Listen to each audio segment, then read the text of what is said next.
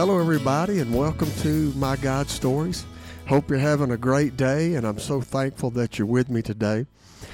Today's story is titled Provision Through Generosity. You know, at the time of this story, we had just put a key in the door and walked away from a business that had been around for 35 years. Very tough time. And other than a very small container business left over, that was it. Well, as you know from previous recordings, the, le- the Lord had led me to acquire my real estate license, which, by the way, I was not at all excited about. I followed through, and now looking back, thank God I did, but I did it kicking and screaming the entire way. And, you know, we were still in this process of trying to sell land and, and, and walking through the protocols of reorganization. And although we had been trying to sell some of this family land uh, for quite a while, we felt like that the Lord had led us to put the land in auction.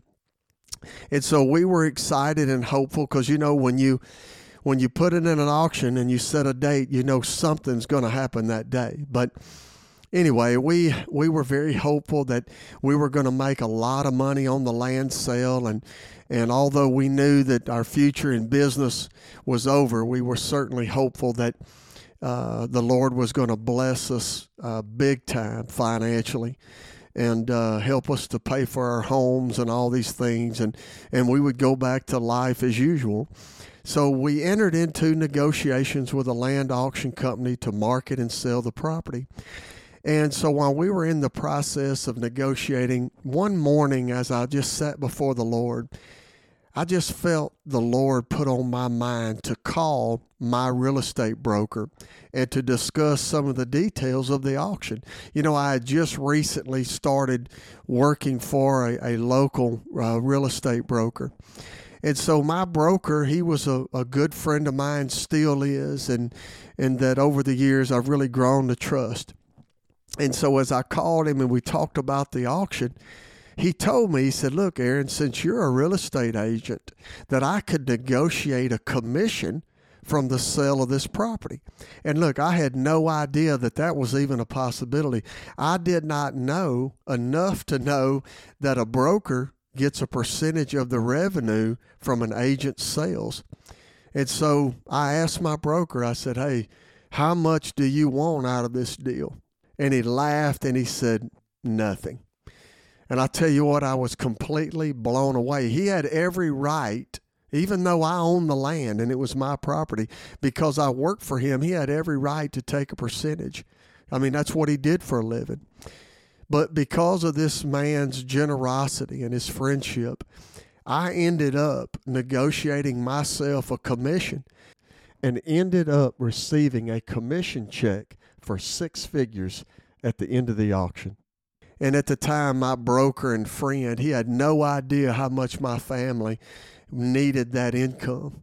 And his generosity, the Lord used him and his generosity to impact my life and created a story that I will always remember. I'm grateful that God gave me the sensitivity to obey His prompting through a single thought. And I wonder, just think of the blessing that I would have missed by explaining that thought away. I tell you, man, as we're listening for the Lord, He will clearly speak. His voice at times is very soft, almost even unnoticeable. But you know, the thing about it is the longer that we abide in the Lord and the more experience we gain knowing when and how He speaks, the easier it becomes to know when He leads us. But we must have the faith to act on what we believe the Lord is saying. You know, in this story, the Lord used this situation to basically save my home and my home place. It was his invitation for me to join him at a work that he wanted to do. And I did. And he did only what God could do. Look, don't explain away those soft whispers or gentle leadings from the Lord because he may have one of the loudest blessings that you've ever experienced waiting for you.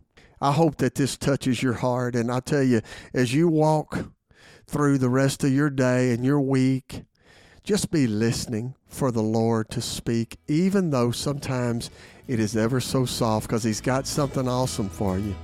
Amen. Guys, thank you so much for being with me. In our next episode, the Lord is going to remind me to trust and pursue Him and not riches. Have a great day.